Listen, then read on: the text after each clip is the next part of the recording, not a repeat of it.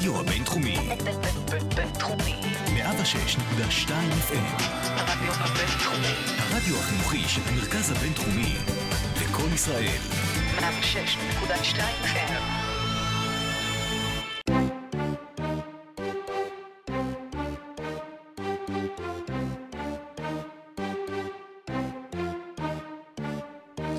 כשישאלו אותנו מה עשינו ב-48, אנחנו לא נענה 30 שנה, לך תזכור, אני יודע. לא, אנחנו נגיד להם שפשוט יאזינו לפרק המוקלט של עושים NBA, כי בעונה כזו מוזרה, שהוויזרדס והגריזליז באמת אומרות, לך תזכור איך בכלל נראה משחק כדורסל, אולי יהיו כמה דברים שדווקא כן נרצה לשכוח. מה שבטוח, שנה אחרי וגם 30 שנה אחרי, אנחנו תמיד נזכור את קובי בריינט. עושים NBA פרק מספר 48, אין יותר טוב מזה. יצאנו לדרך.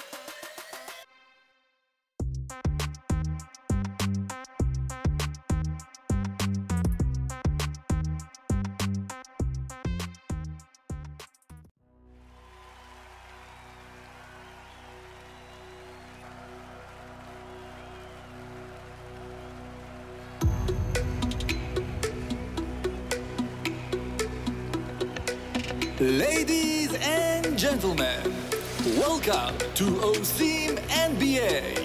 Here are your starting five. איפה המוות של קובי בריינט תפס את כתב חברת חדשות 12, בן מיטלמן?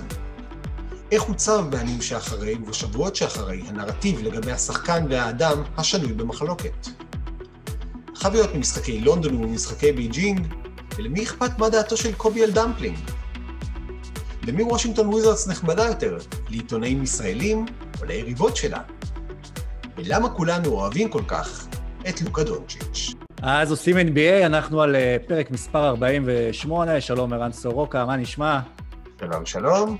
בוא תציג את האורח הנכבד שיש לנו כאן. כתב אה, הספורט והטכנולוגיה של אה, חדשות 12, נכון? ככה קוראים לכם. כן, כן. חדשות 12. אה, בן מיטלמן, האחד והיחיד. מה שלומך, בן? מעולה, מעולה, כיף להיות איתכם. כן, 48, שזה אגב 24 כפול 2. נו, ברור. הכל, מה. הכל, הכל ברור, מלמעלה. ברור שזה תמיד מסתדר, ו... והמתמטיקה הזו נצא לדרך.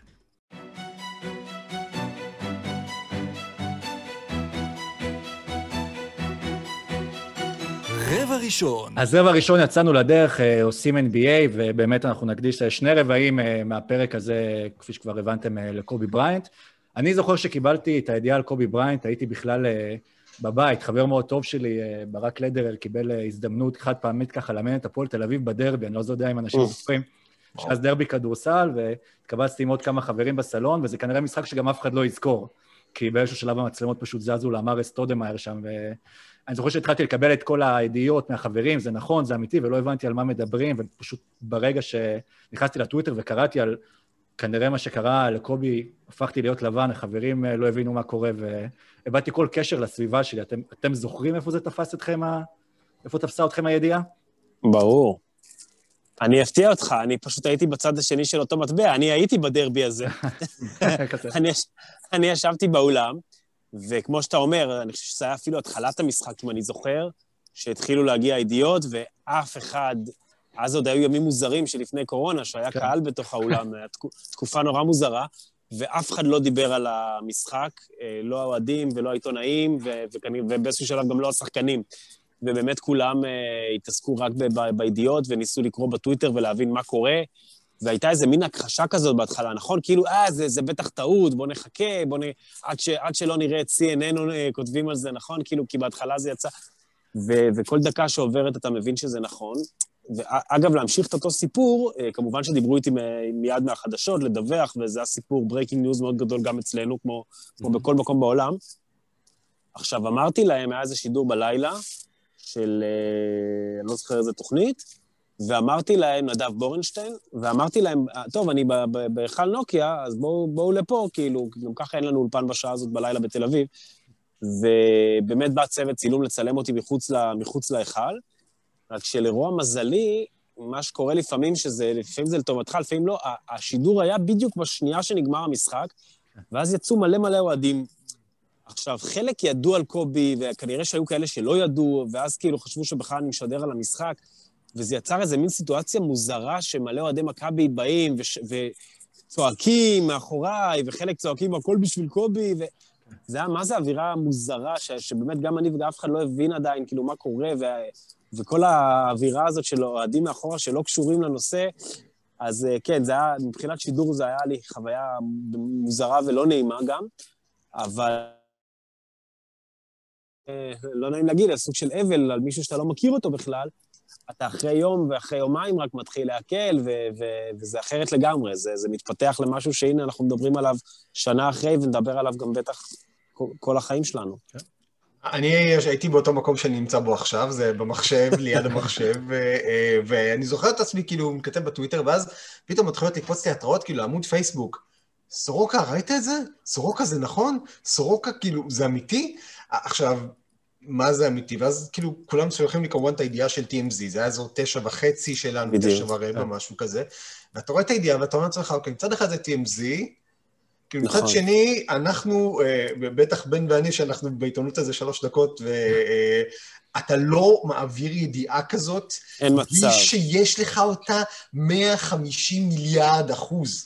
עכשיו, אתה, אני מנסה רק לחשוב בראש, אנחנו שנינו בטח יצאנו להיות בדסקים ובאירועים גדולים בסיטואציות כאלה, ואתה כאילו מוצא את עצמך, אתה מדמיין שאתה איזושהי דמות בסרט, כאילו באיזה מין משהו כזה תיעודי שעוד ישדרו אותו הרבה שנים אחר כך, ואתה לא, כאילו אתה, אתה משחק את התפקיד של עצמך, אתה רץ לאיזה, אני, אני זוכר, שמתי רדיו לוויני וניסיתי לשמוע ESPN, אז אנחנו יודעים מה זה גל פתוח, אז הם מחפשים את הבן אדם הראשון שאפשר לעלות, אלו אה, את ריין הולינס, שהיה שחקן UCLA ושיחק בקליפרס והוא עכשיו פרשן, ואשכרה, אתה יודע, מתחילים לאסוף פרטים, בהתחלה היו שמות, ריק פוקס וכל המשפחה וזה, בהתחלה רק חמישה אנשים ואז תשעה אנשים.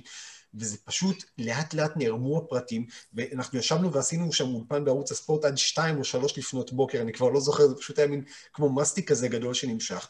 ואתה מדבר על אבל, אז קודם כל, אני מבחינתי, קובי כן היה בן אדם שהכרתי. ראיתי אותו אה, בבייג'ינג 2008, הייתי שם אה, באימונים של נבחרת ארה"ב, אבל מבחינתי קובי זה בן אדם שמלווה אותי מאז 2000, מאז 96. אה, בתור אוהד לייקרס צעיר, ומהכתבות הראשונות של מנחם לס, שהוא הייתה לו כתבה, קוב בריאנט וטים תומאס, אחד יהיה הכי קרוב למייקל ג'ורדן, השני יהיה קרל מלון הבא. היה לו 50% מהשדה שזה אחלה. כן. אמ, ו- ואני, כאילו, מבחינתי, זה בין, זה, הוא, הוא כאילו כמו קרוב משפחה. וזה היה, אני חושב שאני מדבר בשביל כולנו, אם אני אגיד שזה היה סוג של 9-11 אה, של, של אוהדי NBA, כן. אה, של אוהדי כדורסל בכלל.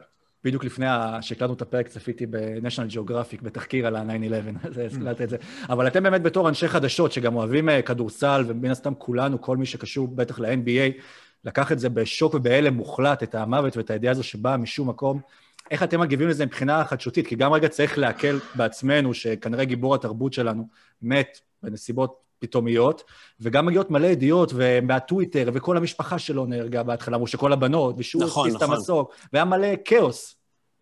נכון, תראה, אני אגיד לך, מבחינה חדשותית, קודם כל, באמת, זה מה שרציתי גם להוסיף, אפרופו מה שסורוקה אמר על, ה, על הקטע של המידע וגם מיסאינפורמציה שיש הרבה פעמים באירועים מהסוג הזה, כשמצד אחד אתה כל כך צריך לדווח וכל שנייה אתה צריך להוסיף משהו, ומצד שני אתה באמת לא יודע, והיה את אותו עיתונאי, אני כבר לא זוכר מאיזה רשת, שהוא uh, צייץ שכל הבנות שלו היו יחד איתו במטוס, וזה mm-hmm. באמת... Uh, טעות מחרידה, כאילו אירוע מספיק טראומטי, טרגי גם ככה, אז uh, הטעות הזאת באמת uh, זוכרים לו אותה.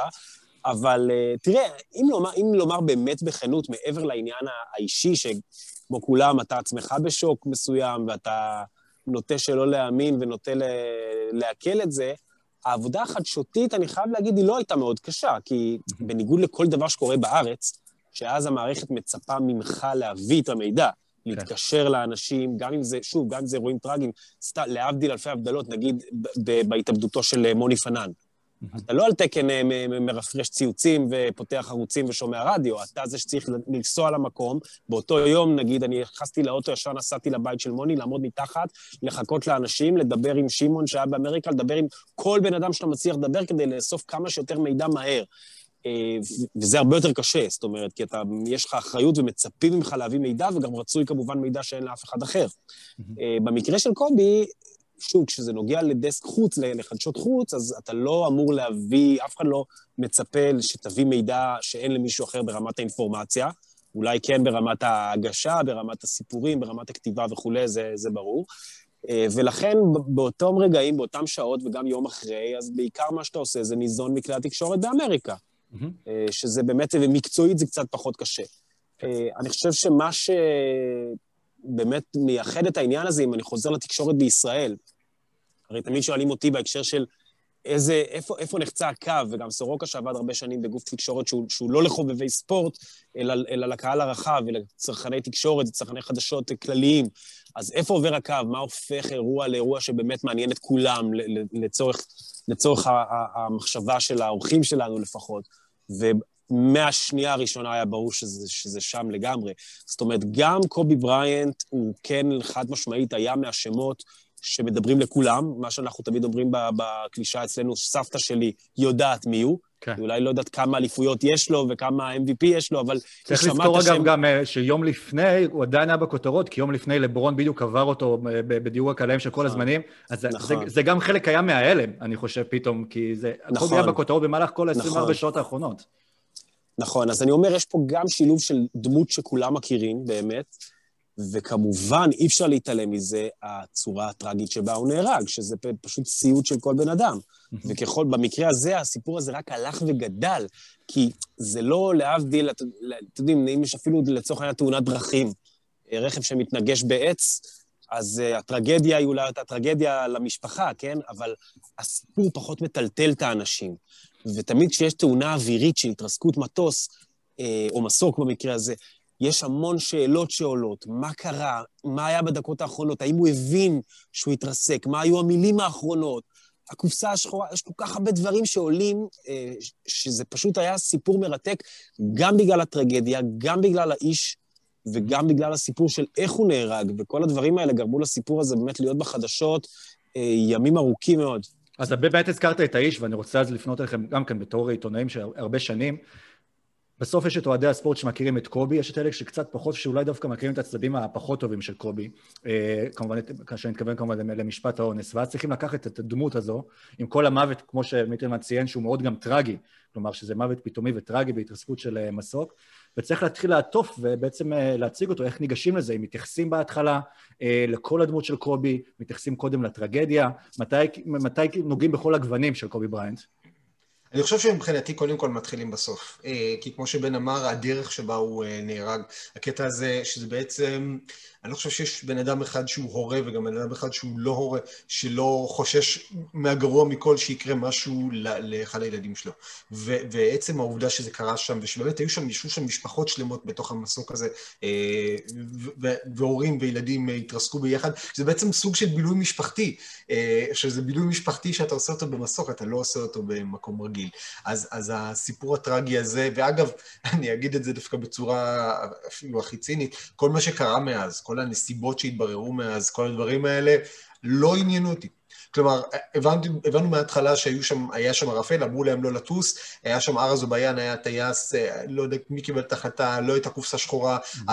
האמת שהיו שם פרטים מאוד uh, מזעזעים, שאחר כך התברר שאיזה שוטר במשטרת לוס אנג'לס הפיץ, uh, כאילו הראה לבחורות בבר תמונות מזירת ההתרסקות, כדי כאילו להשוויץ ולהראות שהוא בן אדם בכיר. אז הדברים האלה דווקא לא הוסיפו כבוד. אבל כל מה שקרה אחר כך, uh, אני אחדד את זה, הנרטיב שאנחנו בנינו היה באמת מתחיל מהטרגדיה, אבל אז קרה משהו מדהים. היה, לה, היה ערב של משחקים ב-NBA, זה היה יום ראשון, ואז מתחילים המשחקים, ועבדתי אז באפליקציית live scoring, והמנכ"ל שם שולח לי, יכול להיות שידחו את המשחקים עכשיו? כלומר, זה מסוג הדברים שאתה צריך אפילו לדעת ברמה הטכנית, כן עובד, לא עובד, כן לריץ, לא לריץ. ו- וזה היה באמת ברמת הבלבול, ואני כל הזמן אומר להם, תקשיבו לי, אני כאילו, אני אנטר לכם את החדשות, אני אגיד לכם מה נכון, מה לא נכון. אמ, ואז, ברגע שהתחיל כל הסיפור עם השמונה שניות, וה-24 שניות, ושבכל מגרש עומדים ואתה אתה רואה את נאמר, שזה אחד הסמלים הכי גדולים של הכדורגל העולמי, אה, חוגג גול ומקדיש את זה לו, ואתה רואה את ה-Pro Bowl שהיה אז באותו ערב, ואת השחקנים מקדישים את זה לו, אתה מבין איזה דמות גדולה הוא היה. עכשיו, בן הוא מסקר אה, גם ספורט וגם טכנולוגיה, ומהבחינה הזאת קובי בריינט היה קצת סטיב ג'ובס, או, או ביל גייטס, כלומר, בן אדם שחוצה את גבולות הז'אנר שלו, ושכולם מכירים אותו מחוצה לו. גם בזכות מה שהוא עשה בתוך התחום, וגם בזכות ההשראה שהוא נתן לאנשים. וברגע שאתה רואה איזה השראה הוא נתן לג'וקוביץ' ולנאמר, ולשחקני פוטבול, ולשחקני כדורגל במקום אחר, אז הנרטיב של קובי בריינט מתקבע באותו לילה כאגדה. עכשיו, כן צריך לדבר על משפט האונס. כן, הבן אדם עשה אה, פשע שיכול להיות שבכל סיטואציה אחרת הייתה מכניסה אותו לכלא להרבה שנים, ויכול להיות שאם הייתה מתקיימת היום, גם הייתה גומרת לו את הקריירה. עדיין, בסופו של דבר, כשראו כמה אנשים בעולם, ולא רק בספורט, בהכל, שעברו ממנו השראה, הבנו ש, שבעצם הנרטיב ש, שאנשים בוחרים לקבע ממנו זה מה שנשאר. ו, ואני אחדד את זה, היום אתה מריץ ממבה מנטליטי בגוגל, אתה מוצא מומחי קריירה שאומרים, אתה מחפש עבודה, תאבץ את הממבה מנטליטי, אתה רואה רופאים שאומרים, נגד הקורונה אנחנו צריכים ממבה מנטליטי, אתה רואה כאילו אנשים ברמה הכי מוזרה של, של להביא את הממבה מנטליטי לנדל"ן ולכל מיני דברים כאלה, ואתה אומר, אוקיי, הבן אדם הזה היה יותר גדול מהספורט, וכן צריך להזכיר את מה שהיה, אבל בסופו של דבר את מה שיזכרו זה את ההשראה שהוא נתן לאנשים. ויזכרו גם, אה, אני חושב, בהמשך למה שקרה, להיות שזה גם השפיע גם עובדה שהיו לו אה, ארבע, חמש בנות אה, בסוף. זה כל מה שהוא עשה אחר כך למען כדורסל הנשים. כלומר, את הממבה האקדמי, ואיך הוא דחף את כדורסל הנשים, והצהיר גם כמה שבוע נראה לי זה היה לפני ההתרסקות של המסוק, על זה שבת שלו צריכה לשחק שחקנית ראשונה ב-NBA עם הגברים, והוא ממש דחף את הספורט הנשי, ונראה לי שלא סלחו לו אולי על מה שהיה, אבל כן ראו שבאמת, אולי בניגוד להרבה מקרים אחרים, כן היה איזשהו שינוי שקובי ניסה להציג בגישה שלו אה, בשביל אה, אה, לעזור לספורט הנשי ולקדם את הנשים בכלליות. אני אגיד על זה שני דברים. א', לגבי הנקודה האחרונה שלך, אמרת ניסה להציג וזה נכון. זאת אומרת, אין בכלל ספק שקובי בריינט עשה המון מאמצים mm-hmm. להראות שהוא השתנה ולהראות כדי שבמורשת שלו, שהוא לא ציפה שכמובן היא תגיע כל כך מהר, שידברו עליו בלסכם את חייו, אבל כדי שתמיד מאותה נקודה ואילך ידברו גם על הדברים הטובים שהוא עשה. אה, זה ברור שזה חלק מהחבילה וזה חלק מה... לא רוצה להגיד ציניות, כי בסוף mm-hmm. הוא באמת עשה המון דברים טובים, אבל זה ברור שזה היה לו בראש כל הזמן כדי להשכיח כמה שאפשר את הכתם הגדול הזה. אני חושב, מעבר לפרשה עצמה, אה, ואגב, לשאלתך, ברור שהיה צריך לעסוק בזה, אני חושב שבמידה מסוימת, במינון מסוים, וגם לא באותו יום של האסון, אבל בכתבות של ה, מה שנקרא חבצלות, mm-hmm. ודאי שזה תפס מקום, ואי אפשר שלא. אם זה לא היה תופס מקום, זה היה אה, הסתרה מה, מהצופים, כי, כי היו גם הרבה שלא הכירו את זה, או שכחו מזה הרבה. אבל אני חוזר לנקודה שלי, אני חושב שמה שמאוד מפתיע דווקא, זה איך אמריקה סלחה לו, כי דווקא... יש, דיברו על זה הרבה במהלך השנים, עוד בחייו, עוד בקריירה שלו, כמה שכאילו יש ציניות בקטע של התקשורת האמריקאית, דעת הקהל, הקונצנזוס האמריקאי, mm-hmm. שאנשים שעשו הרבה פחות, פעם תמיד הייתה את ההשוואה לברון ג'יימס, ש, שלברון ג'יימס קיבל הרבה יותר אה, ביקורות על הצד של ה-the decision, מאשר מה שקובי קיבל על האונס, כן? כן. אז זה אולי, זה אולי קצת אה, ציני להגיד, אבל תראו, אנחנו באמת חיים בעידן, בטח היום, עוד, עוד אפילו בשנה שחלפה מאז, שאנשים משלמים על המשרות שלהם, ובמידה רבה על הקריירה שלהם, בגלל דברים הרבה יותר קטנים. אה, אתם מכירים את הסיפור על ה-general manager של ניו יורק מץ משבוע שעבר במקרה? זה general manager של המץ, אה, חדש בתפקיד, אה, פוטר מתפקידו אחרי שנחשף שהוא שלח dick pics, תמונות של איבר מינו, לעיתונאית, עיתונאית זרה, זה קרה בשנת 2016, הוא אז עבד בקבוצה אחרת, בשיקגו קאבס, mm-hmm. והוא שלח לה uh, תמונות של איבר מינו, ושלח לה עשרות הודעות uh, uh, ללא מענה, היא לא ענתה. כן. הודעות, אגב, לא, לא יודע אם כל ההודעות זימה, אבל הודעות שהוא, uh, בוא נגיד, כנראה בעלי אופי uh, חיזורי, לא אלגנטי. עכשיו, באמת, זה, אין ספק שזה הטרדה. Uh, בטח, בטח ובטח התמונות של, של איבר המין, אבל שוב, לא מדובר פה על משהו פיזי, לא מדובר פה על אלימות. בשנייה שלניו יורק מץ נודע על הדבר הזה, הם פיטרו אותו, הם פשוט הדיחו אותו מהתפקיד שלו, ואני לא יודע איזה קבוצה תיקח אותו היום, אה, כי זה כתם. אפרופו, גם בארץ אנחנו נמצאים בעיצומו של דיון די דומה. עכשיו, באמריקה הם מאוד מאוד אה, strict בדבר הזה. עכשיו, אני לא אומר עכשיו מה נכון ומה לא, אבל זה ב- די מדהים בעיניי, כי אני בדיוק שמעתי פודקאסטים, אני גם מאוד מאוד אוהב בייסבול, אז שמעתי כשהפרשה הזאת התפוצצה מלא פודקאסטים על העניין הזה, ואין אחד שאמר שמץ לא היו צריכים לפטר אותו. ואז אתה אומר, קובי בריינט, באמת, מכל מה שאנחנו יודעים, אוקיי? אנחנו, יש דברים שאנחנו לא יודעים. מה שאנחנו יודעים, שילם סכום לא ידוע לאותה צעירה שטענה והעידה בבית משפט שהוא, שהוא אנס אותה. והוא לא הכחיש את האקט המיני כמובן, והוא פשוט יצא מזה בזכות הכסף שיש לו, סיכוי מאוד מאוד גבוה שאילו הוא היה איש לא עשיר, הוא היה יושב בכלא שנים, סיכוי מאוד גבוה שזה מה שהיה קורה, אה, והוא יצא מזה, ופשוט שכח מזה, ואתה רואה היום גם את העיתונאיות, רייצ'ל ניקולס וכל העיתונאיות, הכי שבכל כובע אחר הם תמיד יהיו הכי אה, נגד, בכל סיטואציה דומה, הם תמיד ייקחו את הצד של האישה ושל המותקפת וכולי, אה, הלבינו לו את זה לגמרי. ו... וזה באמת משהו שקשה לי להבין אותו וקשה לי להתמודד איתו. אני לוקח את זה בתמונה שמאחוריי, צילמתי אותה שנה שעברה בפברואר, ברחוב שיוצא מתוך הוליווד. אז במילותיהם של פורטיס, יש גבול, אין גבול, הוליווד כבר לא זוכרת. הוליווד, בהוליווד כנראה הדברים האלה עלייתך, נפילתך קשה יותר ועלייתך מטאורית יותר אחר כך. ולפרק שכתבנו בספר שעשינו סיכום העונה, היה לי חשוב לדבר עם נשים, ליוס אנדלס, עיתונאיות, דיברתי שם עם אנה מליסה רקיד, בחורה ממוצא פיליפיני, ועם סברינה מרצ'נט שמסתכלת על לייקרס לסילבר סקרין אנד רול, ואומרים, וסברינה סיפרה שם שהעורכי דין של קובי עשו קמפיין השחרה כל כך חזק למתלוננת, שאנשים בלוס אנג'לס אשכרה לא האמינו שהוא עשה את מה שהם מייחסים לו. אבל גם בדיעבד, והיא, והיא גם לא סולחת לו, היא לא מלבינה לו זה, והיא אומרת, לדע, להמשיך לדבר על קובי רק במונחים של אנס, זה לא להאמין שבן אדם יכול להשתנות. שזה בעיניי אה, אמירה מאוד חזקה, כי אנחנו, שוב, אנחנו רואים את זה פה בפוליטיקה, אנחנו רואים את זה בעסקים, אנחנו רואים את זה בכל מקום, אנשים משתנים, והשאלה מה אתה עושה עם זה אחר כך. וקובי, כמו שאמר בן, פשוט ניסה וניסה וניסה, בסופו של דבר כנראה גם הצליח, אה, לא למחוק את זה, אבל לעשות הכל כדי שיזכרו גם את הצד השני.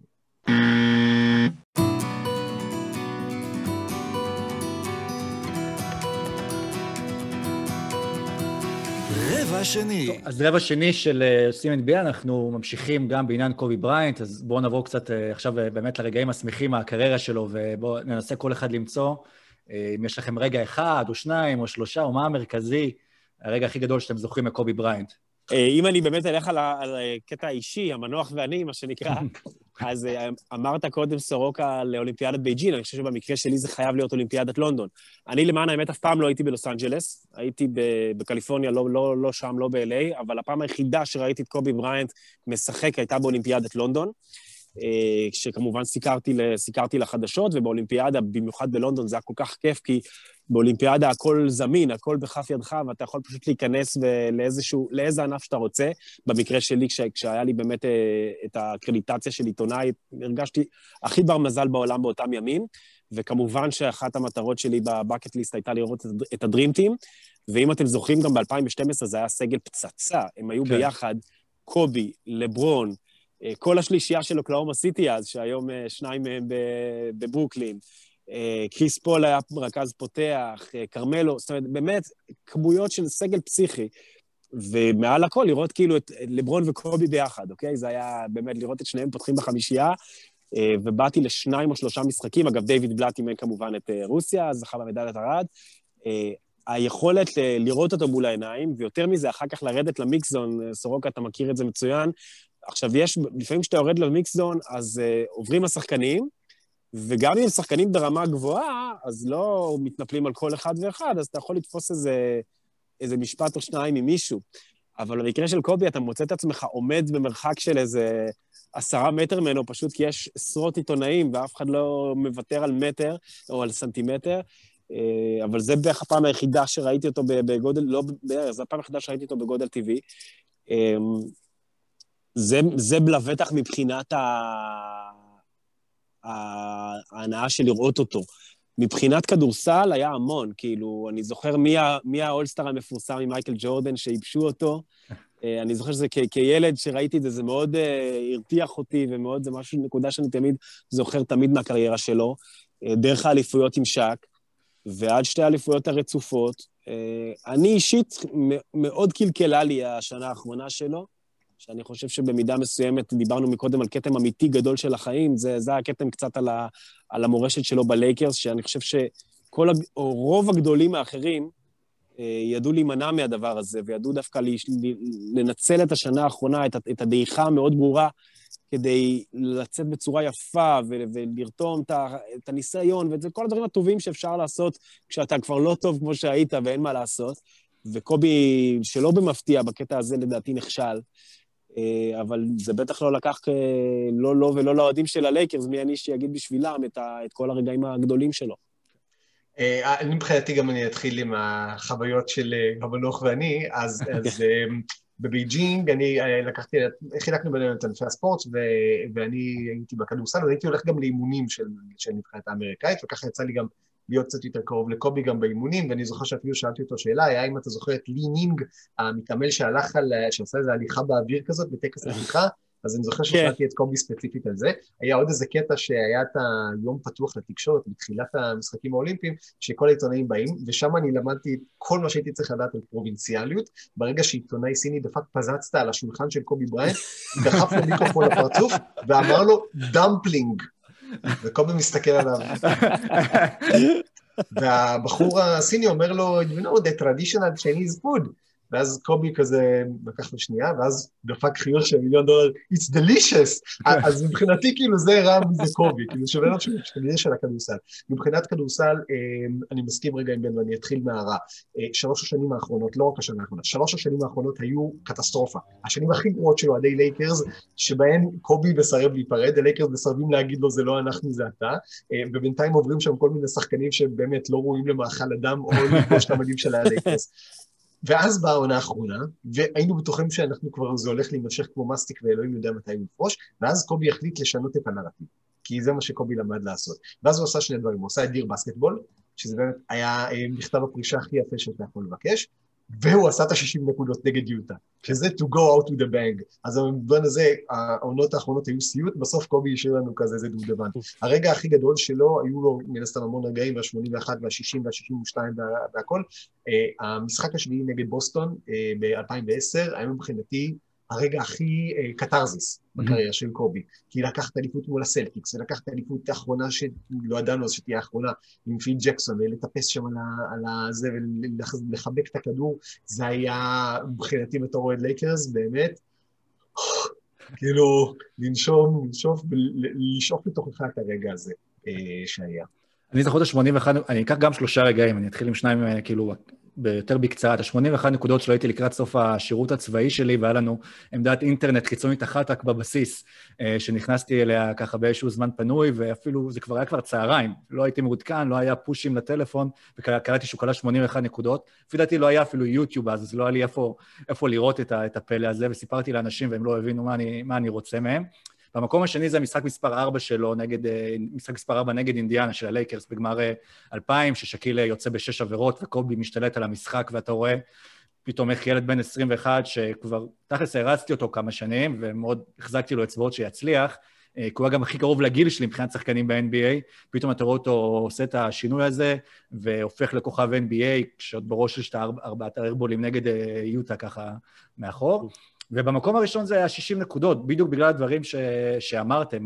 השלוש שנים האחרונות של קובי בלייקרס היו נוראיות, והרבה אנשים, ואני גם בתור אוהד קובי ספגתי את חלק מהעלבונות שלו שצחקו עליו ועל איך שהוא נראה, ופיקפקו בכל המורשת שלו, וזה ממש ביאס, ואני זוכר שקמתי ורשמתי את זה כאן בחמש בבוקר לראות את המשחק האחרון שלו, לתת לו כבוד, והוא התחיל אותו עם איזה חמישה, חמש החטאות, וזה ביאס אותי שהוא פורש ככה, ואמרתי, יאללה, נו, ופתאום קובי התעורר, וזה היה קובי שזכרתי בתור ילד קטן שלא מחטיא וקולע, והתרגשתי ובכיתי, והוא באמת, כמו בהוליווד, נתן לנו איזשהו סיום דרמטי וכיפי לקריירה שלו, אף אחד בכלל לא זכר שבצד השני גולדן סטייט שוברים את שיא הניצחונות של השיקגו בולס, וקובי הלך כמו גדול.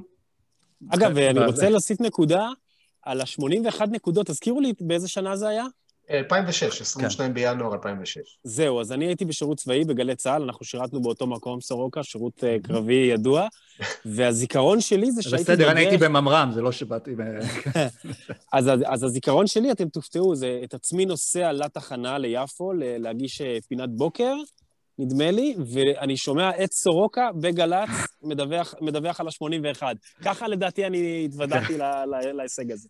אני אגב הייתי בתחנת רכבת בכפר סבא, גרנו אז בכפר סבא, אה, גרנו בזוגתי ניהלה משפחתון בפנימיית עלומים, ו- אה, והייתי נוסע ל- לאוניברסיטה, למדתי אז באוניברסיטת תל אביב, ונסעתי אז ברכבות, הייתי בתחנת רכבת, וראיתי שם, אני חושב שזה היה, לא יודע אם אפליקציה של NBA או משהו כזה, כאילו היה איזשהו שידור איפשהו של הדקות האחרונות, או שהסתכלתי ב play by play ואני כזה, מה?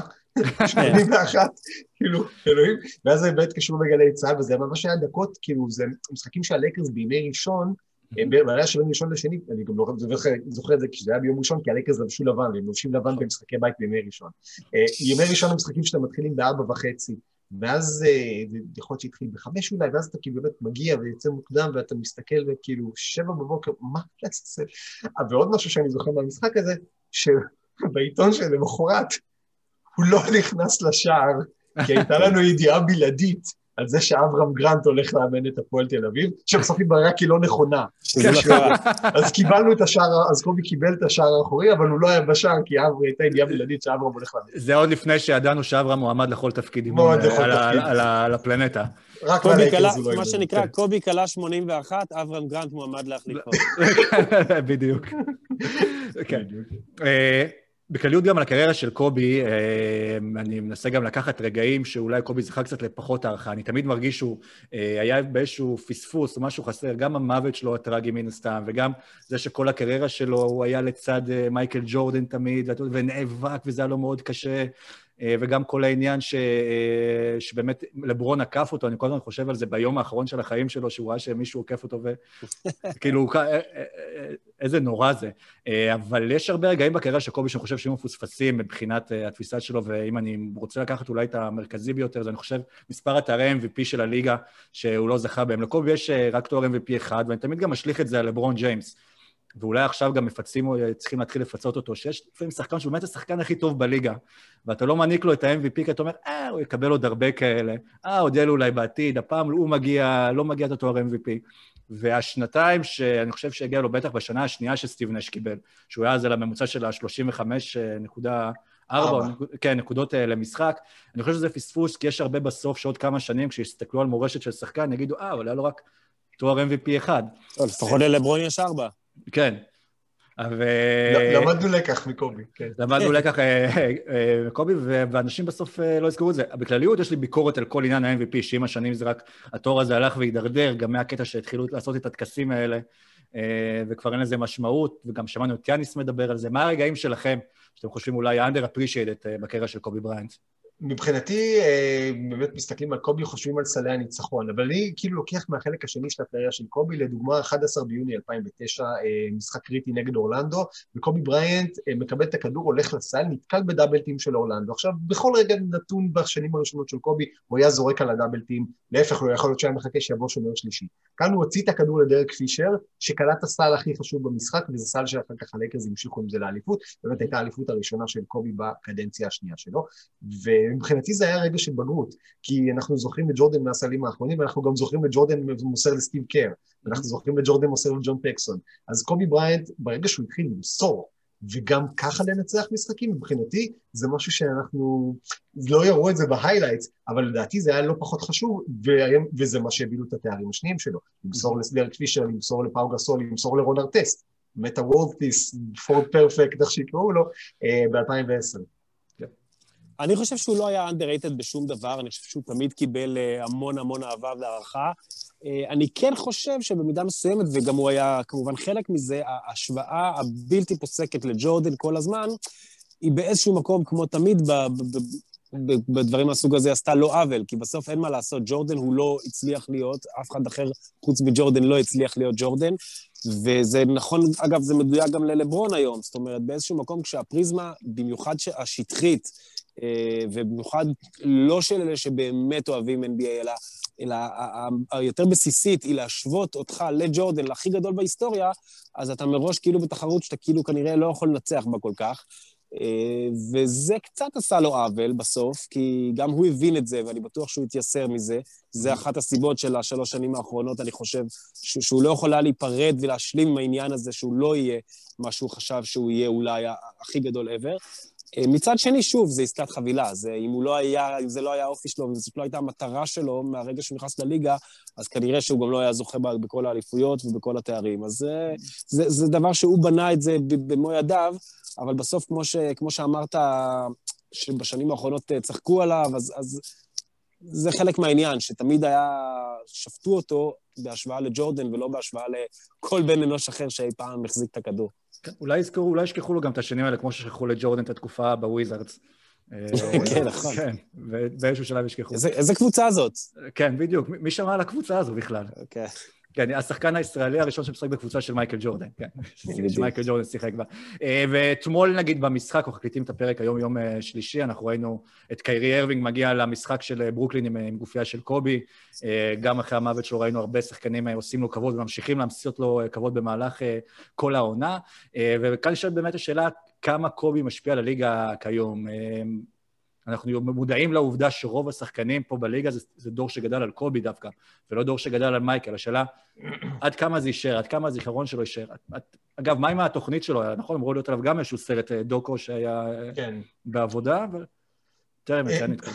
בעיניי אה, קובי הוא, קובי בריינט משפיע על הליגה, בהשפעה שלו הליגה הוא שני רק ללברון ג'יימס אה, כיום. אה, לברון מאוד משפיע על התודעה של השחקנים באמת בנושא המעמדי, בנושא החברתי, בנושא של אקטיביזם ופוליטיקה וכאלה, ולברון הוביל גל מאוד גדול בדבר הזה, וזה ייאמר לזכותו. בעניינים של הכדורסל, בעניינים של השקעה, מכיוון שלברון היה זה שלמד מקובי, אז המון שחקנים למדו מקובי. Mm-hmm. זה מתחיל מג'ייסון טייטום שעבד איתו אישית, וגם שחקנים ש, שבאמת צעירים, שגדלו על קלטות של קובי. לא, מה זה קלטות? גדלו על יוטיובים של קובי. כן. אה, ויאניס אנטטורפו, אני זוכר את קובי איזה פעם אחת מחליט כזה בטוויטר, שהוא נותן עצות ומשימות לאנשים, ואז יאניס שואל אותו מה המשימה שלי, ואז קובי אומר לו MVP, והוא נהיה MVP. אה, וקובי היה פשוט כזה, נהיה elder statesman, כזה זה שכולם מתקשרים אליו לקבל עצה, וזה שכולם רוצים את חברתו וכולם רוצים את קרבתו, והוא פתאום נהיה נחמד, כי הוא הבין שזאת גם דרך שלו להישאר בקונצנזוס ולהישאר בתודעה. כן, אולי גם בניגוד למייקל קובי, אנחנו זוכרים שהוא ממשיך לעבוד עם השחקנים ולחיות את המשחק, גם אה, עם אה, קיירי, גם עם ג'ייסון טייטום, גם עם יאניס, לקח אותם אה, לאימונים אישיים ועבד איתם, וטייטום ראינו ישר את ההשפעה שבעונה הראשונה, אחרי שהוא התחיל להתאמן עם קובי, פשוט זרק בלי הכרה, עכשיו פשוט זה גם נכנס, אז, אז זוכרים את זה בחיוב. אני חושב שאפשר בהרבה מאוד שחקנים בליגה, אפשר לזהות קצת קובי. אני מסתכל על טרי יאנג, אני רואה קצת את ההשפעה של קובי. אני מסתכל על, אפילו על יאניס, על קיירי בוודאי, שהוא יותר מבוגר, על טייטום. אתה רואה כמעט בכל כוכב אה, דברים שאתה קצת מזהה פה ושם את, ה, את אותם יוטיובים שהם ראו כשהם היו אה, צעירים. אה, אני חושב שגם דני, אגב, אמר, ש... כששאלו אותו נגיד על ג'ורדן, והוא תמיד אמר שהוא לא מהדור, הוא, דני נולד אחרי שג'ורדן פרש, לא, לא כולל תקופתו בוויזרדס. ותראה לאן הוא הגיע. אבל דני ראה את קובי, וכמו הרבה, שוב, זה ה... זה... כל הדור הזה גדל עליו. אגב, אנקדוטה מעניינת על דני ועל המשחק שבו, של הדרבי, המאמן של הפועל תל אביב באותו משחק ברק לדרר, היה המאמן הראשון של דני אבדיה, בבני הרצליה מכיתה ד' עד ח' עד שהוא עבר אה, למכבי תל אביב. השפעה אחרונה לפני שאני אסיים את הרבע, שאני צריך להגיד אותה, שזה גם משהו אישי, בדיוק ממש לפני אה, המוות של קובי, התחלנו ככה להשתעשע עם הרעיון של הפודקאסט אה, של עושים NBA, ונראה לי... ברגע שזה קרה, ואחרי שקצת יצא ההלם, גם הלכתי, הקלטתי עם שרון הזה, פוד על קובי, זה היה בכלל בפוד של הליגה האנגלית, אה, כי אז עדיין לא היה לנו את הפלטפורמה פה אה, להעביר את זה, ואני חושב שלי לפחות, או מבחינת הפודקאסט, זה נתן את הפוש כן להוציא אותה החוצה, כי קובי בשבילי, מבחינה אישית, היה איש ש... דרכו התחברתי ל-NBA שאני כל כך אוהב, צפיתי בג'ורדן לפני, צפיתי בשיקגו, אבל קובי באמת, כל שידור שלו הייתי קם, וזה עוד מהגיל שכבר אני זוכר גם את דברים שהייתי עושה, והייתי רואה NBA בגלל קובי בריינט, וכמו שהוא העביר את האהבה ל-NBA אליי, אז כאילו זה גם מה שנתן בסוף אה, להוציא את הפוש אה, החוצה, ואני בטוח שגם הרבה מהעיתונאים עכשיו, שגדלו על קובי בריינט, אז uh, רוצים להוציא את האהבה שלהם ולהעביר אותה הלאה, ממש כמו שקובי העביר אותה אלינו.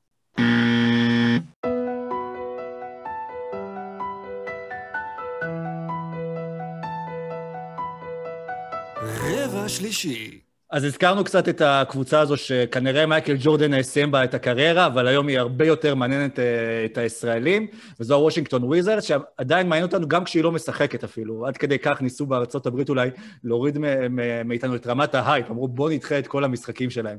אה, ועכשיו באמת זו שאלה שנפנה אליכם גם כן, בתור עיתונאים, כמה קשה להכניס קבוצה כמו וושינגטון וויזרדס, שזו קבוצה של מקום אחרון, אה, אולי כנראה הקבוצה אחת הכי גרועות ב-NBA, בתור אייטם לחדשות. כלומר, באיזשהו שלב ההייפ סביב דני, וכשמתחילים להבין עם מה יש לנו עסק, יורד קצת. עד מתי יכולה להישאר בכותרות? אני חושב שזה לא קשה בכלל, זאת אומרת, זה שוושינגטון היא קבוצה ממש מחורבנת וקשה לראות את המשחקים שלהם גם השנה בינתיים, אה, זה לא מפריע, כי בסוף מה שמעניין את הקהל, בטח את הקהל, שוב, שלי, של הקהל הכללי, לא הקהל. של החולי NBA, זה לא וושינגטון וויזרד, זה דני. אה, וגם כשהוא עושה משחק טוב, אז זה לא משנה אם הם ניצחו או הפסידו. אה, כשהוא לא משחק, אז זה לא משנה אם הם ניצחו או הפסידו, ובקיצור, הם לא מעניינים. הוא מעניין, זה בשביל הקהל הרחב. אה, אני מוכרח להגיד, בלי להתבייש, זה גם באיזשהו מקום מה שמעניין אותי. זאת אומרת, mm-hmm. עכשיו אני כבר נהייתי אובסס, אה, אפשר לדבר על זה, אני רואה משחקים שלהם גם כשהוא לא משחק, כמו המשחק עכשיו, המסע הזה בטקסס, אבל אה, אין מה לדבר שלולא דני, אז לא היינו מדברים על הקבוצה הזאת גם בשנייה זו, ככה שברור שמה שמעניין אותנו זה לראות אותו. אה, ואני חושב לגבי ההייפ סביבו, ההייפ מאוד מאוד מאוד מאוד גדול, אני יודע שגם יש הרבה שמתלוננים על זה. אה, אני חושב שזה יישאר, אה, זה הולך, לדעתי, באופן חיובי אני אומר, אה, זה הולך ללוות אותנו שנים. זאת אומרת, ברור שכבר לא נתרגש כל פעם שהוא קולע שלשה, לצורך העניין, או כשהשדר צועק ששבת שלום. שלום. כן, אבל, אבל אני כן חושב שיהיה איזה סוג של uh, ups and downs, אבל הוא כן הולך ללוות ולהיות דמות מאוד מאוד מסוכרת הרבה שנים קדימה, ואני לא רואה סיבה שלא גם, זה, זה כך צריך להיות. כן, כמה מדינת ישראל הייתה צריכה את זה בקורונה, עם כל הסגרים, את כל החרדה הזו כן. של האם דני חולה, ישחק, לא ישחק, כמה קלה, כמה כן. זה ישפיע על הקריירה שלו. למי יש עוד כאילו, כן, כוח נפשי להתעסק בזה. היו חילופי בוושינגטון, חילופי שלטון בוושינגטון, אז פשוט דחו את כל המשחקים של הוויזרדס כדי שלא יהיה עוד בלאגן. אז טראמפ עשה בלאגן, לא צריכים את ווסטברוק. אני באמת חושב שכמו שאמרת, הייפ, הייפ מובן, הייפ מוצדק, מסתכלים, בסוף אנחנו אה, צריכים לדעת, אם אנחנו גם, גם אני יכול להודות שגם הפודקאסט שלנו, שהפרק שכתבנו, דני אבדיה הולך לוושינגטון, פרק 38 הביא הכי הרבה כניסות. כי זה מה שמעניין, ואם דיברנו קודם על פרובינציאליות, ולשאול את קובי בריינט מה הוא חושב על דמפלינג, אז אחת כמה וכמה כשיש שחקן ישראלי שנבחר ב top 10 של הדראפט, והולך ו- ומקבל מחמאות אמיתיות, כלומר זה לא מסוג ה... הוא שחקן נחמד, יום אחד הוא יהיה, הבן אדם משחק, פותח בחמישה, משחק 30 דקות, אנחנו רואים rookie שנבחר מקום ראשון בדראפט, עולה מהספסל, rookie שנבחר מקום שני בדראפט, עכשיו יורד לספסל, rookie שמקום שלישי בדראפט יורד, עולה מהספסל, ודני אבדיה פותח בחמישייה ומשחק נגד השחקנים הכי גדולים שיש. אז מהבחינה הזאת, אני, שוב, אני לא אומר שעל כל ציוץ של העיתונאי, של הבלוגר שסקר את שרלוט, שאמר שההוא חושב ככה, דני אבדיה צריך להיות פוש, כי זה לא, אבל אני מבין מאיפה זה מגיע. אגב, אני רוצה שנייה... לא, אה, שנייה, בן, אני רוצה לשאול אותך, בן, אתה היום בא לעורך, עורכת שלך, יש לך carte blanche, כל מה שאבדיה, תרוץ? לא, ברור שלא. תראה, האמת היא שהיום אנחנו חיים בעידן שבאמת אה, הכל... המשחקים קורים מן הסתם בלילה, אז עד המהדורה המרכזית של שמונה בערב עובר הרבה שעות, ועוברות הרבה שעות, ואם לא היה משהו דרמטי, אז זה כבר לא יחזיק בחיים. עשינו כמה שידורים בשמונה בערב, כמובן המשחק הראשון שלו, ואחר כך על ה... כמה זה היה שהוא קלע נגד שיקה? כן, עשרים נגד אה, מישהו. נגד... חמש חמש, כן. כן, מינסוטה, אני חושב. מינסוטה, לא? מה זה היה? לא, לא, לא נגד מינסוטה. לא, שיקגו אולי? שיקגו, המשחק השני. אולי נגד מיאמי, שהם הפסידו למיאמי, לדעתי זה היה. כן, אה, יכול להיות. anyway. אה, נכון, נכון, כן.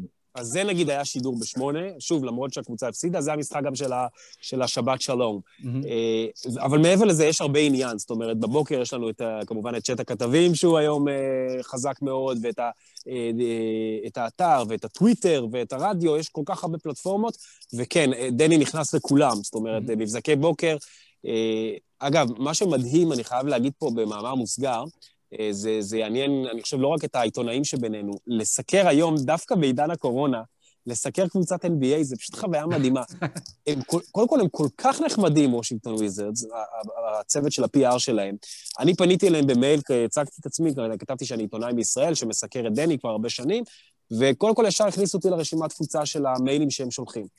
עכשיו, אה, מה זה מיילים? הם שולחים כל משחק אה, תיק אדיר של כמויות של סטטיסטיקות שמפה ועד הודעה חדשה, שזה אגב תיק שפיזית העיתונאים מקבלים כשהם ב-NBA, אבל פה הכל כמובן במייל. וכל המסיבות עיתונאים שהם בעצם מפגשי זום, ובהקשר הזה זה לא משנה אם אתה יושב ב-DC או שאתה יושב בתל אביב, ואתה מקבל כל יום את הלינק למייל של השיחה עם סקוט ברוקס פלוס שחקן, ואחרי משחק הם פותחים שני חדרי זום כדי שאם יתנגשו שני שחקנים בו זמנית, וזה פשוט מדהים שאני מרגיש, וזו אחת הסיבות שאני כל כך נהנה לעקוב אחריהם, גם דברים שאני לא צריך לסקר, כי אני פשוט מרגיש שאני בתוך הקבוצה. עכשיו, אה, אגב, זה אחלה זמן להעביר באוטו, אה, להקשיב, להקשיב למסיבות העיתונאים של סקוט ברוקס מאתמול, כי הם גם שולחים את הלינקים אם אתה לא נמצא בלייב. עכשיו, אה, מעבר לזה, אני אגיד עוד אנקדוטה בהקשר הזה. אני משתדל להיות איש מנומס, וכשדני, נגיד, עולה במסיבת עיתונאים כזאת, אז מן הסתם רוב העיתונאים הם האמריקאים, וידעתי שזה לא לעניין שאני פתאום מתחיל לצעוק לו שאלות בעברית. כי אני כמובן רוצה בשביל הקהל שלי לראות את דני מדבר עברית ולא אנגלית אם אפשר. Okay. כן. ולכן לפני המשחק הראשון, אה, שלחתי מייל לבחור מ-PR שמצאתי את המייל שלו פשוט בגוגל, וכתבתי לו במייל ארוך וזה, שאני נורא מבקש, אם אפשר יהיה במסיבת עונאים, להשאיר לי מקום לשאלה אחת בעברית. והוא ישר ענה לי, כאילו, אני בודק את זה, ואחרי זה, אחרי כמה דקות חזרו לי, אמרו לי, אין בעיה, תקבלו זמן לשאלות בעברית בלבד. מי זה זק? זק רוזן? מי זה היה? אני חושב שכן, אני כבר לא זוכר. כן, הוא חמוד אמיתי. אני אעביר לך אחר כך, אני כבר לא זוכר. כן. ואגב, הם עושים אותו דבר עם הצ'ימורה ביפנית, זאת אומרת, זה לא שאנחנו המצאנו את הדבר הזה, וזה מדהים הפתיחות הזאת, זו הפתיחות הרבה יותר גדולה ממה שקבוצות כדורגל בישראל, בליגת העל, נותנות לעיתונאים, שזה דבר כן. מדהים. אז, אז זה סתם בקטע של הסיקור העיתונאי. Um, מעבר לזה, רציתי עוד להוסיף לך משהו על הפרובינציאליות שדיברת קודם, סורוקה. אנחנו אוהבים לצחוק על עצמנו שאנחנו פרובינציאליים, זה כבר בעיניי פרובינציאליות בפני עצמה, הדבר הזה. אני, כולנו היינו בחיים באירופה, והייתי בספרד, באיטליה, אתה פותח אה, טלוויזיה וכמובן מחפש ישר איזשהו ערוץ ספורט, ובספרד שנים, כשמראים שני סלים ב-NBA, זה של פאו גסול. וכשמראים באיטליה, מראים את אה, גלינרי או בלינלי או מי שזה לא יהיה. זאת אומרת, בואו, והן מדינות יותר קצת אה, עם, עם רזומה בכדורסל מישראל. אני באמת באמת לא חושב שאנחנו צריכים להתנצל על זה שאנחנו אה, מתלהבים מזה שדני ב-NBA, על זה שאנחנו מסקרים את זה. מי שלא מעניין אותו, שלא יצפה. לי זה מרגיש פשוט שיש גם שני, שתי קהילות שככה התפצלו, יש קהילה של אוהדי הארדקור NBA שמאוד קשה להם שמגיע קהל חדש רק בגלל דני ולא בגלל שהוא מכיר את המשחק, ומה אתם נכנסים אה, לשטח... אבל למה קשה להם? אנחנו שלושתנו הארדקור לא... של NBA וזה, וזה קשה, זה, זה... כאילו, זה לא מונע ממך להתעסק ולקרוא ולצפות במשחקים שהם לא וויזרדס. נכון, אני דווקא חושב שמהצד שלנו, מהצד של התקשורת ספורט, אתה כן רוצה שדני יצליח ויעשה קריירה כמה שיותר ארוכה, כי, זה, כי אתה כן רוצה דווקא להביא עוד יותר קהל, וזה עוד יותר אנשים שיאזינו לך ועוד יותר אנשים שיתחברו למה שיש לך להגיד, וזה גם בסוף שם את ה-NBA ואת הכדורסל במרכז החדשות, כלומר, לא בסוף, אבל אולי בהתחלה של, של, סוף, המ, של סוף המהדורה. כן. לוצקי ואני היום באמת אנשי שיווק, ואנחנו מבחינת אנשי שיווק רוצים להגדיל את הקהל שלנו. אז איך אתה עושה את זה? מן הסתם, אגב, דיברנו על קובי בריינט שיוצא מגבולות הספורט, אז דני אבדיה, בתוך ישראל, הוא חורג מגבולות הספורט. כלומר, אם דני אבדיה מחר, אם דני אבדיה מחר, אני לא יודע מה, יקלע שלושת ניצחון, לא שאני מאמין שוושינגטון ינצח במשחק, סתם. אם דני אבדיה יקלע מחר שלושת ניצחון על לברון ג'יימס, זה יהיה בכותרות של כל מהדורה משמונה בבוקר עד עד 11 אה, בלילה. כן. אה, וזה כיף, אתה יודע מה זה כיף? אנחנו מתעסקים כל היום בסכלה, ובמי עובר מהמפלגה הזאת למפלגה הזאת, ומי מתחבר עם המפלגה הזאת. אז כן, מדינה נורמלית זאת מדינה שההצלחה של ספורטאי פותחת בה מהדורות, זה לגיטימי, זה, זה כיף. לפעמים זה מוגזם, אני מעדיף את זה מוגזם לכיוון הזה, נכון. מאשר שיהיה מוגזם לכיוון האחר. אז עכשיו בואו באמת אה, נתחיל אה, להיות הישראלים כמו שאנחנו, ונתחיל אה, לעלות על המוקד את, את, כל, את, את כל השותפים של, של דני לכישלון של הוויזרד, שזה כמובן לא באשמתו, אלא כל מי שמסביבו. רציתי להגיד לבן שהיא לא התרגל יותר מדי לשמוע מסיבות עיניים של סקוט ברוקס, כי לך תדע כמה כן, זמן. זה לא יימשך עוד הרבה זמן. או שתקליט, שיהיה לך אם תרצה פעם להיזכר במסיבות עיניים של סקוט. אני שומר את הלינקים מכל מי שדורש שאני יכול לשלוח לו. כן. אה, ווושינגטון חזרה לשחק סוף סוף אה, כדורסל, לא שציפינו שנראה משהו אחרת, בטח כשהיא עוד בסגל חסר, אה, ועכשיו מתחילה לעלות השאלה אם בכלל דני הגיע לקבוצה הנכונה. כאילו, התחבטנו איתה ברגע שהוא נבחר בדראפט במקום התשיעי, שלא כולנו האמנו שהוא יגיע בסוף לוויזרדס, שהוא יצנח לבחירה התשיעית. עם הזמן התחלנו לעכל את הרעיון, ועם הטרייד של ראסל ווסטברוק, וראינו גם את השינוי בגישה של ווסטברוק, וראינו שהוא עולה בחמישייה, והאמנו שאולי זה המקום הנכון בשבילו להתפתח בשקט. אבל הקבוצה פשוט נראית בבלגן. היא נראית בבלגן והיא... אה, כן, סליחה, בן. לא, לא, דבר, אני אצטרף אליך אחר כך. וושינגטון קיבלה תירוץ, קיבלה כמה תירוצים. קודם כל הפציעה של בריינט, ואז באמת כל הסיפור הזה של השבועיים שהיא הייתה ה ground zero של הקורונה של העונה הזאת, אחר כך ממפיס הצטרפה אליה, אבל היום לוושינגטון יש את כל התירוצים ללכת לעונה אה, ב tanking, חוץ מהוא עצם העובדה שעדיין ווסטברוק וברדלי ביל משחקים שם, והיא צריכה כאילו להתמודד על, על לפחות הפלייאוף. אני לא יודע כבר אם זה יקרה, אה, אני חושב שהם כאילו... באיזשהו מקום, אה, דני כן הגיע למקום טוב, כי זה מקום שבו אין לפניך יאניס, ואין לפניך לברון, ואין לפניך סופרסטארים שיפתחו לך את המקום ברוטציה, וגם אם הוא לא מקבל כדורים, גם דקה שאתה על המגרש ואתה לא מקבל כדורים, זה מלמד אותך משהו. אגב, ו- חשוב רק ואנחנו- להגיד, סליחה, משהו קטן, עם כל העונה הגרועה של הוויזרדס, בעונה המוזרה הזו של ה-NBA, כרגע וושינגטון עדיין משחק וחצי מכניסה ל play-in, כן? מהמקום העשירי, אז הכל יכול עוד להשתנות. הם, הם פשוט לא שיחקו בשנתיים. אה, אז גם במובן הזה, דני בקבוצה אה, שגם ה front office שלה הוא טוב, המאמן שלה, אני לא חושב שהוא טוב, אני לא חושב שהוא הכי זוועתי בעולם, אני חושב שמבחינה מקצועית הוא מאמן מיושן, ואני לא חושב שהוא יהיה המאמן שלו בעונה הבאה, ובמקומו, אם אני קורא נכון לטומי שפרד, יבוא מאמן יותר מודרני, ומאמנים מודרניים ייהנו מדני עוד יותר ממה שסקוט ברוקס נהנה מדני כרגע. אני חושב, קודם כל, באמת מילה על סקוט ברוקס ועל המצב שם מבחינתו. הוא, אני חושב, ה- היחיד בכל הארגון הזה שמבחינתו לא לעשות פלייאוף זה אסון, כי הוא בשנת חוזה בעצמו. ואני חושב שזה היה ברור מההתחלה, שאם לא עושים פלייאוף, אה, הוא לא ימשיך, ומבחינתו אין נסיבות מקלות. זאת אומרת, זה לא משנה אם יהיה לו תירוצים טובים, הוא ילך הביתה בסוף עונה, אם לא קודם. אה, ואגב, אפרופו זה שאני אוהב לראות אותו, גם צייצתי את זה היום בטוויטר, אם אתם רואים, הוא כל כך נחמד, זה מדהים, זה מדהים, מדהים, מדהים, ששישה שחקנים בגלל קורונה לא הצטרפו למסע, ועוד שניים פצועים, והוא לא מתייחס לזה בתור תירוץ. הוא לא, הוא לא, הוא אומר כאילו, זה החבר'ה שלי, אנחנו ננצח, אני אהבתי מה שראיתי, הוא כל כך חיובי, שזה באמת מדהים. אה, זה, זה לגביו. עכשיו לגבי דני, תראו, אני חושב, קצת כמו שעידן אמרת נכון, אה, היה פה איזה זיגזג די בהתחלה, זאת אומרת, כשהוא נבחר, ישר עלתה השאלה, רגע, רק שנייה, אה, האם זה טוב, שני גארדים כל כך דומיננטיים, ש- שכל הזמן ייקחו את הכדור. ואחר כך, כשראינו את השיחת טלפון ההיא של טומי שפרד ש, שמברך אותו, וכשראינו את הארגון הזה, ו, ופתאום הייתה לי תחושה טובה שהוא, שהוא בא למקום שמאוד רוצים אותו, הם באמת, הם הרגישו שהם זכו בלוטו שהוא נפל עד מקום תשע, שזה לא היה צפוי, וכל כך שמחו שהם קיבלו אותו, שאני אמרתי, זה כבר טוב, כי זה יותר חשוב מהסגל, העיקר שהוא הגיע למקום שמעוניין בו ואוהב אותו ורוצה אותו.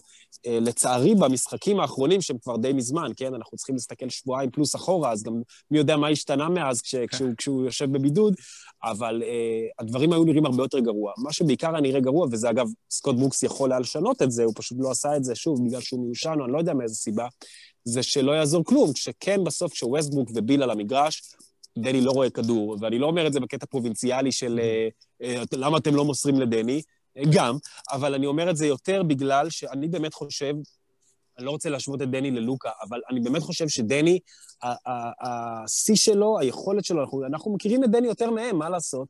וזה כשדני יורד וכשדני לוקח כדור, הראיית משחק שלו, היכולת מסירה שלו, היכולת חדירה שלו. ואין סיכוי שאנחנו נראה כלום מזה כשביל וראסל ווסטבוק על המגרש, ואפילו לא כשאחד מהם על המגרש הרבה פעמים. עכשיו, מה קורה? קורה שהוא משחק 15-20 דקות במשחק פחות או יותר, שרובם, בגלל שהוא פותח בחמישייה, ברבע ראשון ורבע שלישי, רובם כשווסטבוק וביל איתו על המגרש. אז רוב הדקות שלו על המגרש, הוא לא עושה את הדברים האלה. מה הוא עושה? הוא עומד בתור סט שוטר בפינה ומחכה לשלשות. עכשיו, אם זה שהשלשות, בעיקר במשחקים הראשונים, נכנסו לו באחוזים טובים, אני חושב שזה הדרך הכי פחות טובה. זאת אומרת, אם יש דבר אחד שדני לא טוב בו, זה לעמוד ולזרוק שלשות מהפינה, כמו שגם היה תקופות בקריירה שכספי עשה את זה. כן. זאת אומרת, הוא זה... מיתג את עצמו כ-3ND. נכון. ובסוף כספי. הרגע הכי זכור שלו מה-NBA, זה שגם פתח את כל מהדורות החדשות, זה הקרב שלשות מול סטף קרי, וזה מה שאישר לו לכל הקריירה. נכון, נכון, נכון. למרות שכשהוא הגיע לווריורס הוא כבר שינה לגמרי, ואז הוא כל הזמן היה עושה את החיתוכים פנימה. כן. אבל, אבל רוב הקריירה, כספי זה מה שעשה. עכשיו, דני אבדיה, באמת, הם הרי כל כך שונים, וזה הכי, הדרך הכי לא נכונה להשתמש בדני בעולם. וכשאני ראיתי את זה בכמה משחקים, אני נחרדתי, אגב, לא לחינם המשחק שהוא כן הפציץ נגד מיאמי, שוב, זה היה משחק שווסטברוק, אם אני זוכר, לא שיחק. אה, וזה דבר מרגיז. אני חושב שהפתרון לזה, אגב, הוא די קל. שוב, זה פשוט לא לפתוח עם דני בחמישייה, או לדאוג לזה שהוא ישחק יותר דקות כש, כשדני, כשווסטבוק וביל לא יהיו. וכמו שזה נראה, ווסטבוק השנה לוקח הרבה חופשות ולא משחק בבק טו בק ופצוע, אז אני מאמין שהדברים האלה עוד ישתנו, אבל אתה שואל אותי עד עכשיו, אז זו תחושה קצת של פספוס. אבל having said that, זה שטויות, אנחנו בהתחלה של ההתחלה של ההתחלה, ועוד נראה ממנו המון גם בעונה הזאת.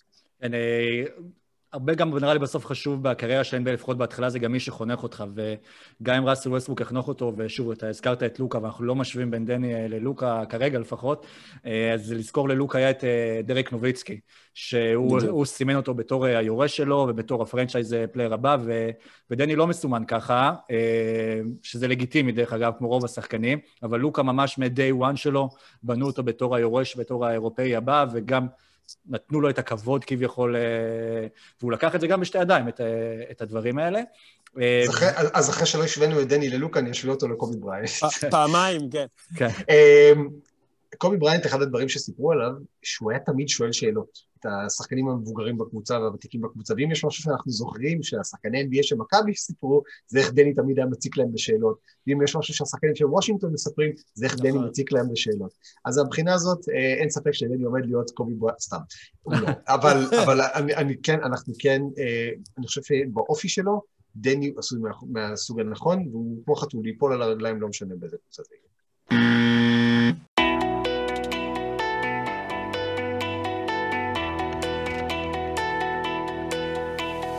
הרביעי. אז אנחנו מתחילים עכשיו את הרבע הרביעי והאחרון, בסוף יהיה באזר ביטר של, של קובי, או של לוקה. ואחרי שהשווינו דני ללוקה, ואני כבר uh, שמתי את החולצה שלו פה. אני למדתי, דרך אגב, מהפרק שבוע שעבר, מיטלמן היה לי את התמונה של, של דומנטה סבוניס מאחוריי, כי הוא כיכב אצלי השבוע שעבר בפנטזי, והרים אותי למקום הראשון בליגה. ואתמול בלילה אני פתאום רואה אותו משחק עם התחבושת של הברך במהלך הרבע הראשון. ומי ששחקן פנטזי ותיק כבר מסתכל על השחקן שלו הרי כל המשחק 48 דקות, בכלל לא אכפת לו מה קורה על המגרש. ואני כבר רואה אותו מתחיל לשחק עם הברך, ואני אומר, אה, זה בקטנה, בטח זה מגרד לו, הוא מסדר את זה בעונשין, הולך, מכין לעצמי איזשהו סנק לילי, ומקבל כבר את הפוש שסבוניס יצא uh, מהמשחק. אז, אז הפעם שמתי חולצה בתקווה שלוקה לא ייפצע לי השבוע כי אני צריך אותו.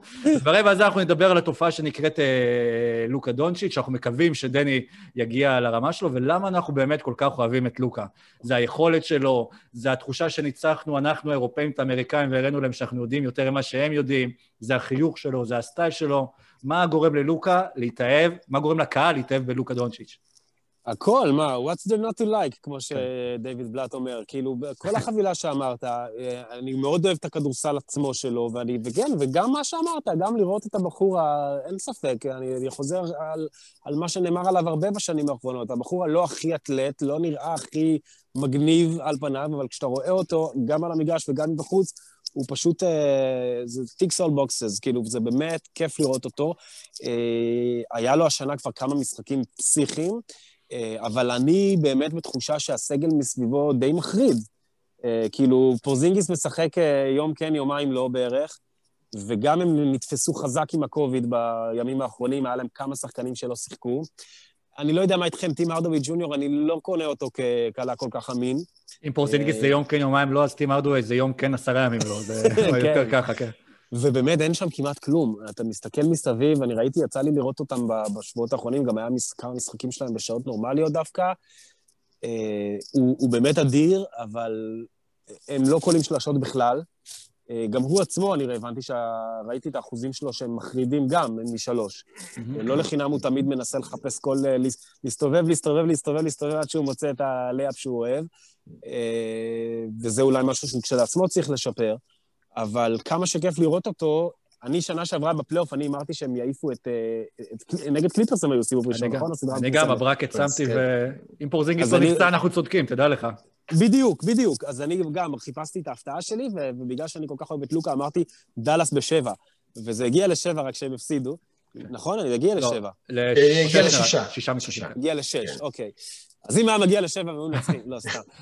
אבל, אה, אבל אני, כאילו, השנה ממה שאני רואה אותם עד עכשיו, אני כאילו פחות אופטימי, כי באמת, אפרופו דירק, אה, כל כך הרבה שנים הוא היה בפריים שלו, אבל במערב זה כל כך קשה, ואף פעם לא הרגשת את התחושה שקיובן אה, נותן לו, עם כל זה שהם חכמים שם, ומועדון שאתה, שאתה אוהב, זה לא הגיע למצב שלמעט עונה אחת קסומה, הוא הצליח להגיע עד, עד הסוף, ולכן כל כך אני זוכר לטובה את העונה הזאת. אבל לגבי דירק, לגבי לוקה, אנחנו, שוב, זה התחלה של התחלה, אבל כרגע זה, הסגל לא נראה בכיוון, הם נראה לי נורא נורא בנו על יאניס, mm-hmm. וברגע שיאניס אה, לא הגיע, אז אה, אני לא יודע מה המצב של החוזים שם, אבל השנה זה בטח לא סגל שיכול ללכת עמוק בפלייאוף. בדיוק, אז כאילו, אז כן, אז אתה אמרת אז גם, שזה מועדון שיודע לקחת אליפות ועשה את זה עם דרק, אבל כולנו חושבים, כמו שציינת... זה פעם אחת, כן. זהו, שלוקה אולי ראוי ליותר אליפויות, והשאלה גם שנשאלת, האם לוקה, בניגוד לשחקנים אחרים שאולי קצת התמהמהו עם הקבוצות, כי נתנו להם את הכבוד לקבוצות שהם משחקים להם שנים, דוגמת ראסל ווסטברוק, אה, קווין דורנט אולי חתך קצת יותר מוקדם, אבל, או ג'יימס הרדן עם השנים ביוסטון, אם לוקה אולי באיזשהו שלב יגיד, אוקיי, אם לא קורה פה משהו בקרוב, אני לא הולך למשוך את הקריירה שלי ולבזבז אותה. אני חושב שקודם כל, אה, בהמשך למה שבן אמר, אנחנו מייחסים מעט, מעט מדי חשיבות למה שהקורונה עשתה לדאלאס. כלומר, פורזינגיס גם ככה חזר מפציעה שלא קל לחזור ממנו, ואנחנו יודעים שהבן אדם עשוי מפורצלן. יש לו קורונה בברך כבר שנים, כן. כן, ו-60% מהחמישייה שלהם הייתה עם קורונה. כלומר, קליבר ופאוול, שני הגבוהים הפותחים שלהם, לא משחקים כבר שלושה שבועות. וג'וש ריצ'רדסון, שהיה אמור להיות האיש הכי חשוב שלהם אולי בחמישייה הפותחת, לא משחק. וכל השילוב הזה, כי, כי כן יצא לי לשאול אותם במשחק שהם נתנו 50 הפרש לקליפרס במחצית, כן, כן. נראתה שם מטורפת. כן. אבל אז פתאום באמת הגיעו כל הפציעות וכל המחלות, ואני חושב שבסוף הם יגיעו, אה, הם כן יצליחו, אה, לא יודע אם הסגל עכשיו מספיק טוב כדי לקחת אליפות, כנראה שהוא לא, לא. כנראה שכן בשביל לעלות אה, סיבוב בפלייאוף, תלוי נגד איזה יריבה, אם יצליחו לסיים מקום רביעי חמישי, ודיברנו על זה כבר באחד הפרקים הקודמים, שהליגה שלנו תהיה מאוד שוויונית, והרבה קבוצות יהיו מאזן יותר קרוב ל-50 אחוז, כך שאולי מהבחינה הזאת זה דווקא יעשה טוב לדאלאס. לגבי לוקה, יש דבר אחד שאני אוהב אצלו יותר מכל הדברים האחרים, שהוא רילנטלס. הוא חסר מנוחה. אתה כל הזמן רואה בעיניים שלו איך הוא מחפש את הדבר הבא, איך הוא כל פעם מבין, אני עכשיו לא אקלע, אז אני אה, אה, אמסור. והיה שם במשחק ההוא, שהם שיחקו, אני לא זוכר נגד מי, אה, שהוא עשה את המהלך, נגד שיקגו, שהוא עשה שם את המהלך, שהוא נכנס והעביר את הכדור מאחורי הגב פעם אחת, ואז העביר אותו פעם, זה מג'יק ג'ונסון. זה מה- מההיילייט של מג'יק ג'ונסון, והנה הבן אדם הזה בגיל 21 עושה את זה מול העיניים שלנו. אז הוא, הוא, יש בו את הדבר הזה שעושה אנשים לגדולים, שהוא חסר מנוחה, שהוא אף פעם לא מרוצה מעצמו. הוא יכול לתת משחק של 50 נקודות ולהגיד שהייתי זוועה כי החטאתי שתי זריקות עונשין. וזה לא בא מצביעות אצלו, זה בא מרצון אמיתי להיות הכי טוב שיש, והדבר הזה ייקח את לוקה באמת רבעון. This is Luka Magic, ג'ונסון. אה, ואם כבר מדברים על, על, על קסמים או דברים כאילו באמת שמעבר לה, להבנה שלנו, אז בואו נדבר על הניו יורק ניקס. אה, אולי הקבוצה הכי מפתיעה של העונה, אנחנו גם בפתיחת עונה שחטנו אותם כרגיל, כי זה מה שעושים, שוחטים את הניקס, אבל בינתיים ההגנה של הניקס שוחטת אה, כל יריבה שמגיעה להם, עם הרבה מכות, עם הרבה שחקנים. אה, שלא ציפינו מהם, אה, שחשבנו שיש להם איזושהי תקרת זכוכית והם שוברים אותה. ארג'י בארט לדוגמה, ש... אה, נכון, הוא היה בדראפט עם... עם לוקה? מקום שלישי היה. לא, כן, לא, לא, לא, אה, לא, לא, לא עם לוקה, היה הם, ב-2019, אני חושב, בארץ. הוא היה בדראפט הקודם, לא האחרון. בדראפט הקודם. אחד, אחד, 11. אחד, אחד, לא יודע כמה זה. ארג'י בארט שפתאום הוא נהיה שחקן, ואנחנו רואים את, אה, קוויקלי שעולה מהספסל, ואת מיטשל הוא רובינסון. נבחר אחרי אה, זיון וג'ה מורנט. נכון, נכון. נכון. אה, והניקס אה, מועמדת פוטנציאלית אה, לפלייאוף. א', אני לא נראה לי עדיין, זאת אומרת, זה באמת אה, שלב קצת מוקדם. כבר היה איזה קטע שהם אה, דיברו עליהם מאוד חזק, מהמם. הקדישו להם פודקאסט אצל אה, סימונס, כן. ואז בום, הם הפסידו, אני חושב, שלוש ברצף, אה, גם נגד לא יריבות טובות, ועכשיו זה עוד פעם חזר, בזמן שאנחנו מקליטים יש להם גם כבר רצף של כמה, או שלא, הפסידו את האחרון בפורטלנד, אבל לפני זה. אה, תראה, הדבר הכי אה, בולט במה שאתה אמרת, זה התשובה הייתה תמונה בגוף השאלה, זה הגנה, כאילו, בתום תום טיבודו מאמן הגנה פצצה, בשביל זה הביאו אותו לניקס. ועוד ניקס שנים עשו הגנה שבאמת הסריחה את הפרקט. אתה רואה עכשיו את הממוצעים, הסתכלתי לפני שהתחלנו, אה, מקום ראשון בליגה בספיגת נקודות, 103 נדמה לי, אגב, בפער. אחר כך אני חושב לייקרס ויוטה, ומקום ראשון באחוזים נמוכים של היריבה מהשדה. זאת אומרת, בסוף, בטח בעונה סדירה, שהרבה שח- שחקנים וקבוצות לא שומרים אה, 200 אחוז, בלשון המעטה, אז אה, כשהמאמן שלך זה תום טיבודו, וכשהוא מצליח ליצור את הדבר הזה, אז זה קורה. אה, עדיין, שוב, אם אני מסתכל על ההרכב, אר ג'יי בארט, אגב, יש לו קצת ירידה בשבוע האחרון, אני תמיד רואה שה... הסנטימנט אליו לא טוב, זאת אומרת, לא אוהבים את מה שהוא עושה, מי שמאוד כן התקדם זה ג'וליוס רנדל השנה, שהוא פצצה. אה, הסגל שלהם גם לא מאוזן כזה, אפילו במזרח, אני לא רואה אותם עדיין אה, מצליחים השנה, אבל זה כבר שיפור עצום לעומת כל מה שהיה. וזה שיפור שאני חושב, אמרת הפתעה, אם הם יעשו פלייאוף זה הפתעה, אבל זה שההגנה מאוד השתפרה, זה לאור זה שסוף סוף הביאו מאמן, מה שלא היה בניקס המון שנים, זה לא מאוד מפתיע, כאילו, זה בסוף מי שמאמן טוב וקבוצה שרוצה לשמור, יכולה לשמור. ג'וליוס רנדל זה באמת תופעה, נותן להם מספרים, בוא נגיד כמו של לוקה דונצ'י, שאלה כמה הוא יוכל גם אה, להמשיך עם זה, והשאלה לאן הניקס ייקחו את זה מכאן הלאה, אוקיי, התחלתם לעשות משהו טוב, מה עוד הניקס צריכים לעשות באמת כדי להמשיך לקפוץ הלאה במדרגה? להשאיר את הקהל אה, בחוץ?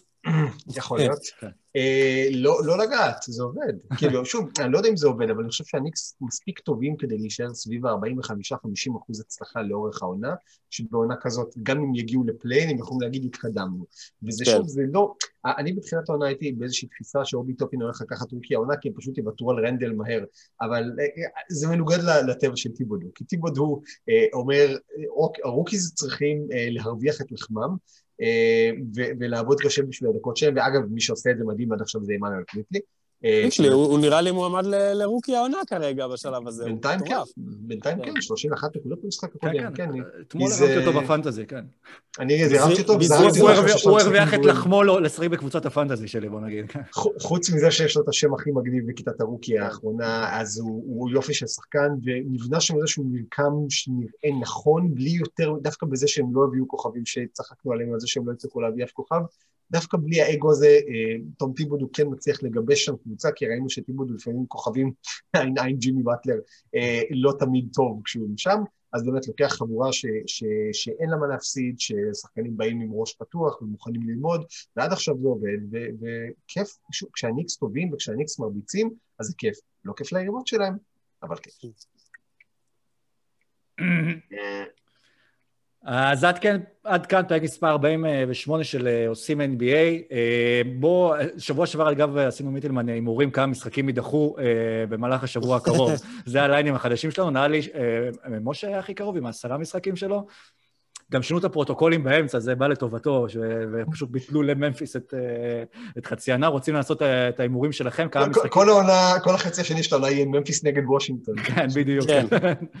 זה, זה יהיה כמו סדרת פלייאוף, אולי, או סדרה. או ש, ש, של ה play-in, אה, אבל כן, בואו נקווה שיבטלו כמה שפחות משחקים בחצי הזה. מה קורה, מה קורה באמת לקבוצה עם כאילו, עם, כל כך הרבה משחקים מתבטלים, שהם צריכים לעשות back to back to back to back, כי וושינגטון כבר בערך במצב הזה. אני חשבתי גם על בעיה אחרת שיכולה להיות, כי אם נגיד אה, לוושינגטון מתבטל משחק עכשיו במערב, משחק אחד, נכון, השאלה אם שווה. להשלים אותו אחר כך בשביל טיסה, כלומר, איפה הדברים האלה יעמדו, הם יעשו אולי בועה איזושהי נפרדת, וגם השבוע בכלל הודיעו שאולי כנראה מחזירים את האולסטאר.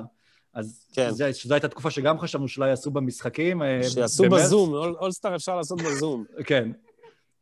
זום אני- ד- דיברנו על זה שבוע שעבר, שלדעתי ה-NBA עם עין למה שקורה בטוקיו, ואם לא יהיה טוקיו, יאריכו את העונה בשבוע.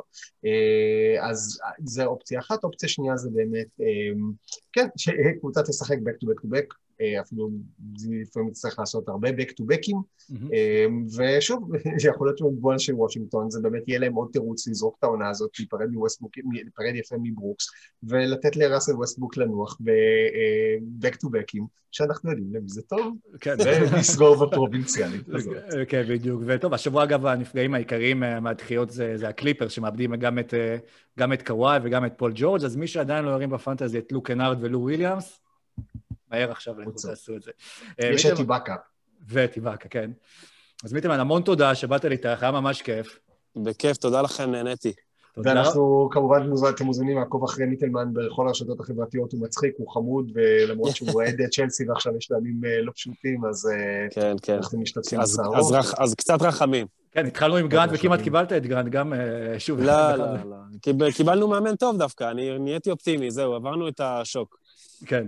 אה, סורוקה, תודה רבה גם לך. תודה רבה, אילן לוצקי. ויאללה, ובואו נקווה שהסגר יג- ייגמר, יסתיים בקרוב ונחזור לשדר מה- מהאולפנים. לנצח. להתראות. לכולם. ביי. ביי.